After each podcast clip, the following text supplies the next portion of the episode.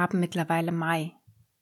Ich überlegte reiflich, wie meine Entscheidung ausfallen sollte.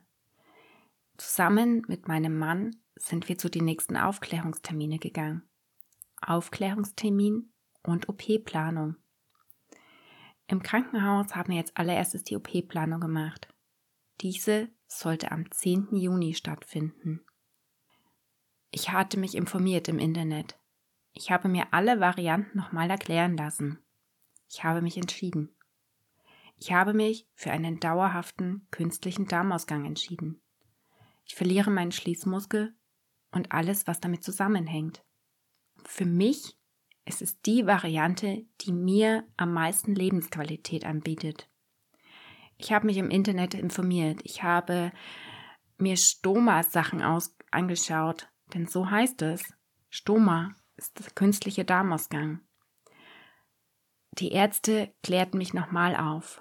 Sie zeigten mir alles, was auf mich zukommt. Sie zeigten mir jede Variante der OP. Ich teilte der Ärzte mit, für welche ich mich entschieden habe. Kurze Zeit später kam der Professor rein. Der Professor, der auch die OP durchführen würde. Er ließ sich von mir sagen, für was ich mich entschieden habe. Ich war in dieser Zeit kurz unsicher, obwohl ich vorher felsenfeste Überzeugung war, ja, ich mache das. Das ist meine Variante. Ich fragte ihm, für was er sich entscheiden würde. Er würde sich für Variante 2 mit dem Zurückverlegen entscheiden. Aber je mehr ich darüber nachdachte, dass ich wahrscheinlich Stuhlinkontinent sein würde oder von jetzt auf gleich einfach aufs Klo gehen müsste Egal, ob ich beim Einkaufen, beim Arbeiten oder irgendwelchen Freizeitaktivitäten bin. Das konnte ich mir nicht vorstellen. Für mich wäre das eine große Einschränkung in meinem Leben. Das wollte ich nicht haben. Also entschied ich mich gegen dem, was er mir riet. Ich entschied mich für das, was ich innerlich, glaub schon ganz lang wusste. Ich entschied mich für einen dauerhaften künstlichen Darmausgang. Ja, ich hätte dann, hab dann, einen Beutel am Bauch. Einen Beutel, in dem sich mein Darm entleert. Komische Vorstellung. Aber immer noch besser, als nicht zu wissen, wann muss ich aufs Klo und wie funktioniert das. Ich stelle mir meinen Alltag vor mit Variante 2. Wenn man einkaufen ist, aufs Klo muss und keine Zeit hat. Es war für mich die schrecklichste Vorstellung überhaupt. Deswegen konnte ich mich mit einem dauerhaften künstlichen Darmausgang sehr gut anfreunden. Er war überzeugt davon, beziehungsweise wollte er sich mit diesem Gespräch davon überzeugen, dass ich nicht unsicher bin und mir wirklich sicher bin bei dieser Variante. Er ging mit einem guten Gefühl und vermittelte mir auch ein gutes Gefühl. Er war sehr menschlich und nahm sich Zeit für mich. Er beantwortete meine Fragen er beantwortet die Fragen meines Mannes. Als nächstes ging es zur Aufnahme, zur Anmeldung, Formulare ausfüllen und, und, und. Auch ein Anästhesiegespräch musste her. Wann und wie sollte die Narkose stattfinden? Wann soll ich ins Krankenhaus kommen? Was passiert in all dem? Ja, der Termin war relativ zeitnah, aber wir hatten nicht nur Anfang Mai, wir hatten Ende Mai. Es kam noch Pfingsten und dann soll es losgehen. Bei dem Anästhesiegespräch wurde mir erklärt, was alles passieren kann. Man sagte mir, nach der OP werde ich eine Nacht auf der Intensivstation verbringen. Das war für mich keine gute Vorstellung. Aber man versicherte mir, ich bin da am allerbesten aufgehoben. Ich darf da sogar mein Handy nutzen, wenn es mir gut geht. Ich sollte eine Schmerzpumpe bekommen. Ich wurde aufgeklärt, was es bedeutet, diese Schmerzpumpe zu bekommen. Sie wird ins Rückenmark gesprochen, ähnlich wie bei der PDA bei einer Entbindung. Es hört sich komisch und gruselig an, wenn da jemand am Rückenmark was macht, aber es war in meinem Fall die beste Option, um die Schmerzen auszuhalten, denn Schmerzen sollte keiner haben. Ich unterschrieb, was zu unterschreiben war, und wir waren fertig. Wir haben einige Stunden im Krankenhaus verbracht, um diese Aufklärung hinter uns zu bringen. Wir sind heimgefahren und es fühlte sich gut für mich an. Ich wusste, es gibt jetzt einen Abschluss. Ich wusste, es ist vorbei und mir wird geholfen. Ich wusste, mein Leben wird sich verändern. Aber es hat sich nicht schlecht angefühlt. Über Pfingsten hatten wir noch eine Reise gebucht. Wir sind über Pfingsten ein verlängertes Wochenende in den Urlaub gefahren. Mit meiner Schwester, mit meiner Mutter. In einem Wellnessurlaub. Das Wetter war wunderschön und es war sehr warm und wir genossen die Zeit. Ich genoss die Zeit, denn ich wusste, nach diesem Urlaub wird nie mehr alles so sein, wie es jetzt ist. Ich wusste, ich werde nie mehr schwimmen können, ohne einen künstlichen Darmausgang zu haben. Ich werde nie mehr in die Sauna gehen können, ohne dass mir ein Beutel da klebt. Ich war in der Sauna und bin schon angeguckt worden, weil ich einen Port unter der Haut habe. Ja klar, ich meine, wann sieht man schon mal einen Mensch, der ja, wie einen Knopf unter der Haut hat? Das ist natürlich befremdlich, aber deswegen muss man nicht angestört werden. Ja, ich genoss die Zeit so gut es ging und versuchte jeden Saunagang und jedes Schwimmbadbesuch auszukosten. Am Abend verbrachte ich häufig die letzten Minuten vom Bettgehen mit meiner Tochter. Wir haben die Zeit intensiv genutzt denn während meiner OP würde sie bei der Oma sein. Ich wusste, sie war gut aufgehoben und sie war in guten Händen in dieser Zeit. Ich wusste, sie hat einen Ansprechpartner und ich musste mich nicht darum sorgen, dass alles okay ist. Mein Mann kriegt das natürlich hin, aber ja, dieser räumliche Abstand fand ich für uns beide ziemlich gut. Das Wochenende war vorbei und ich verabschiedete mich von meinem Kind. Ich verabschiedete mich und die Tränen sind geflossen. Ich wusste, wenn wir uns das nächste Mal wiedersehen, sehen wir uns so nicht wieder. Ich wusste, danach ist alles anders. Ich wusste, sie besucht mich dann im Krankenhaus. Wir haben zuvor besprochen, dass ich ja ein Beuteltier dann bin. Wie ein Känguru. Ich sagte ihr, Kängurus sind stark und für ein Känguru, da kommt so schnell niemand ran. Und Kängurus sind eigentlich ganz coole Tiere und mit denen legt man sich so schnell auch nicht an. Ja, so hatte ich ein gutes Gefühl, sie gehen zu lassen und wir mussten trotzdem beide weinen. Wir sind heimgefahren, haben noch Freunde besucht und die Tage verstrichen. Ich konnte mich gut ablenken. Ich habe jeden Morgen Yoga gemacht und an den Tag, bevor ich ins Krankenhaus gehen sollte, haben wir nochmal zusammen mit unseren Freunden gegessen. Wir haben nochmal so richtig Schnitzel gegessen, weil ich wusste, danach wird es lange Zeit erstmal Schonkost geben, bis mein Darm sich erholt hat. Ja, so war das. Meine Freundin wünschte mir Glück, spuckte mir über die Schultern.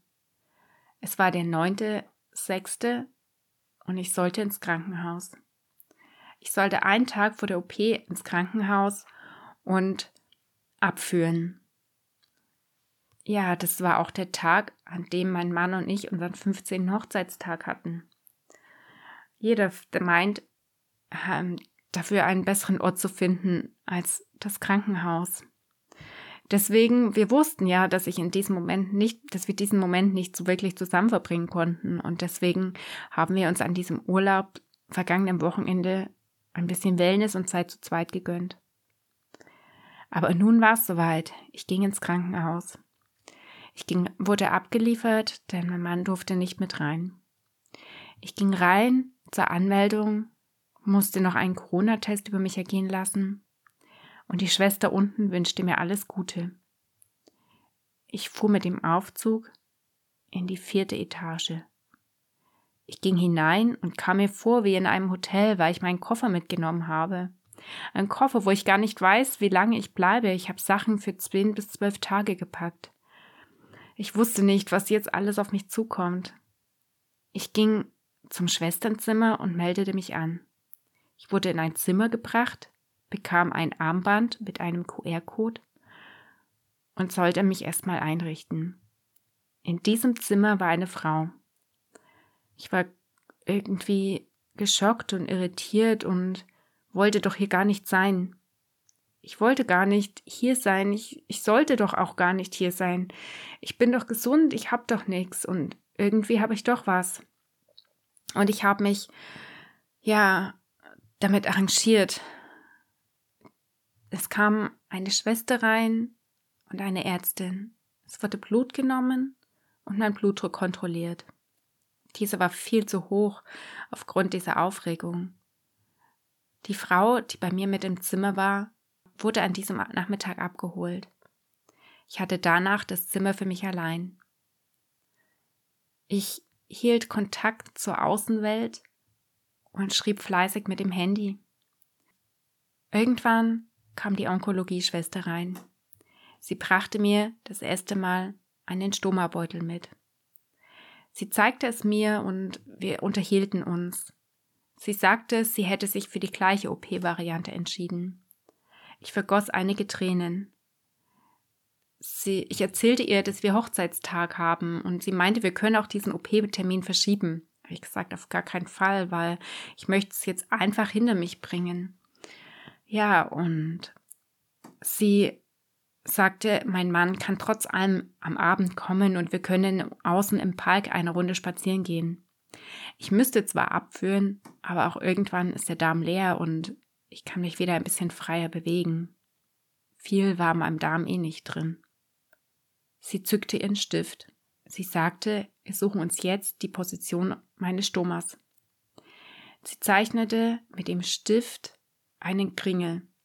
Sie verlängerte eine gedachte Linie des Bauchnabels und wir suchten uns die beste Position aus. Mal mehr, mal weniger hoch und dann klebten wir einfach mal den Beutel auf meinem Bauch. Ein komisches Gefühl. Das soll nun für den Rest des Lebens an mir sein. Es gibt schon verschiedene Varianten, aber letztendlich klebt immer eine Platte auf meinem Bauch. Ich hatte Angst, was Hautschutz und so weiter angeht. Mit dem konnte sie mich beruhigen. Es, diese Produkte sind so gut in der Zeit geworden, dass man damit überhaupt keine Probleme mehr hat. Ja, sie ließ mich kurze Zeit alleine, damit ich einfach das Sach ausprobieren konnte. Sie zeigte mir das System, ich klebte mir die Platte auf den Bauch, ich hängte den Beutel ran und versuchte mit verschiedenen Hosen, die ich mir zuvor mitgenommen habe, versuchte ich, ob die Position passt. Ich zog eine Hose an, setzte mich hin und ja, merkte, dass man, wenn man eine Hose anhat, gar nicht sieht, dass man einen künstlichen Darmausgang hat. Man sieht den Beutel nicht. Vielleicht ein bisschen den Umriss von einem, von dem Ring, wo der Beutel draufgeklickt wird. Aber mehr auch nicht. Mehr auch nicht, mehr, mehr sieht man nicht. Und ja, das war irgendwie beruhigend. Irgendwann kam die Schwester und brachte mir das Mittel zum Abführen. Ja, darauf habe ich mich nicht gefreut. Beziehungsweise freut man sich auf nichts im Krankenhaus. Aber das war so dieses negative Highlight. Okay, dann los geht's. Einmal abführen. Diesmal habe ich aber von der Onkologieschwester ein Geschmackspulver bekommen. Sie meinte auch, wenn ich merke, dass der Darm leer ist, denn ich hatte ja mittlerweile das Ganze schon mal mitgemacht, muss ich diese zweite Dosis nicht ganz so trinken. Wenn ich merke, dass alles leer ist und gut ausschaut, ist es okay, darf ich aufhören. Gut, jetzt hat man nun ein Liter Flüssigkeit in einer Stunde zu trinken. Mit diesem Geschmackspulver war es okay und ich spürte schon, wie es losging. Ja, ich entleerte mich, bekam zum Abendessen noch eine klare Brühe und danach war gut. Ich bekam nichts mehr zu essen und nach Mitternacht nichts mehr zu trinken. Aber so weit war es noch nicht. Am Abend kam mein Mann nochmal. Wir haben uns vor dem Krankenhaus getroffen und sind einfach noch eine Runde spazieren gegangen. Ich war nicht mehr traurig, ich war nicht mehr aufgeregt. Mittlerweile hat die Sonne geschienen. Es war schön, ihn nochmal zu sehen. Es war schön, nochmal auf eine andere Art und Weise Tschüss zu sagen. Denn morgen sollte die OP stattfinden. Und wie ich das erlebt habe und was nach der OP alles passiert ist, erfahrt ihr in der nächsten Folge.